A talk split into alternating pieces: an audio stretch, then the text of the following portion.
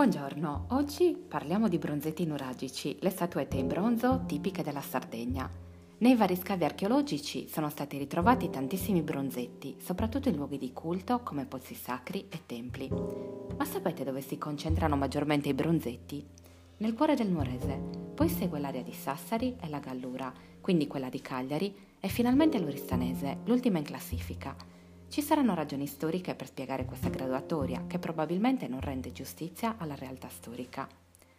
Fu così che negli anni 50 del secolo scorso un contadino di Mogoro, mentre lavorava il suo orticello nella piana di Scarrelis, vide tra la terra nera un oggetto dalla patina verdastra, lo estrasse e pulendolo con il fazzoletto ebbe davanti a lui un bronzetto nuragico, con elmo, le braccia alzate ed uno strano tipo di bretelle ad X sul petto. La figurina venne assicurata alla soprintendenza ed oggi è esposta al Museo di Oristano.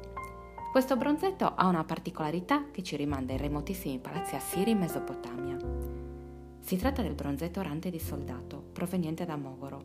Noi sappiamo che dal IX secolo a.C. in poi, in Sardegna, assistiamo alla diffusione di una tipologia di bronzetti differente rispetto alla tradizione, contraddistinta da un'attenzione scrupolosa dei dettagli che caratterizza arcieri, guerrieri e inermi, questo nuovo gusto rispecchia lo stile del gruppo di bronzetti denominato Abini, il cui risultato sembra essere la monumentalizzazione delle statue di Monteprama. Passiamo alla descrizione della nostra statuina.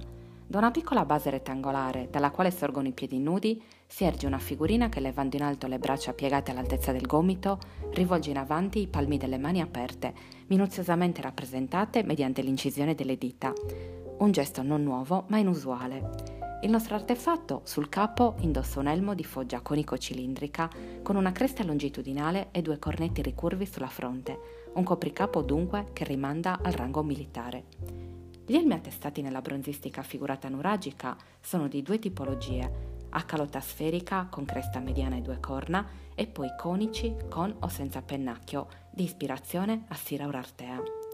Entrambi gli elmi sono caratteristici di un gruppo di figurine, verosimilmente divine, del santuario di Abini Teti e di un numero minoritario di guerrieri, soldati e arcieri della bronzistica nuragica ed eccezionalmente anche della statuaria in calcare di Monteprama, ma sono anche affini agli elmi assiri del IX e VIII secolo a.C. Una descrizione puntuale del nostro bronzetto viene data da Giovanni Liliu. Lo studioso ipotizza che il personaggio sia un soldato appartenente alle truppe leggere, oppure un militare, il quale ha deposto le armi o diversamente sia stato disarmato.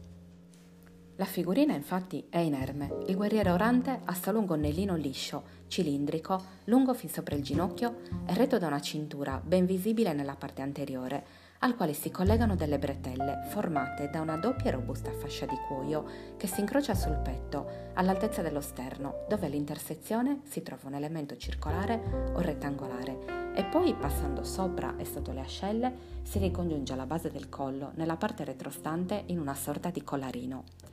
Liliu si interroga dal principio sulla motivazione di un simile ed articolato sistema di intrecci volto a sorreggere il gonnellino intuendo che si tratti di qualcosa di più complesso di semplici bretelle. È l'archeologo Alessandro Bedini, nel 2012, a riconoscere nel guerriero di Mogoro, all'intersezione delle bretelle, un elemento di derivazione orientale, riferibile all'origine dei dischi corazza circolari per la difesa del corpo del combattente di produzione capenate e centro-italica, che prendono il nome di Cardiophylaces. La Sardegna nuragica Conosce la piastra di protezione nell'iconografia in bronzo e in pietra dell'arciere e raramente nel guerriero armato di spada e di arco. In area nord iranica sono attestate piastre pettorali di forma rettangolare. A questo proposito sappiamo che alla fine del IX secolo risalgono i contatti tra la regione settentrionale del Tirreno con l'Urartu e il Luristan, favoriti dalle attività minerarie della zona di Populonia, dell'Elba e della Sardegna.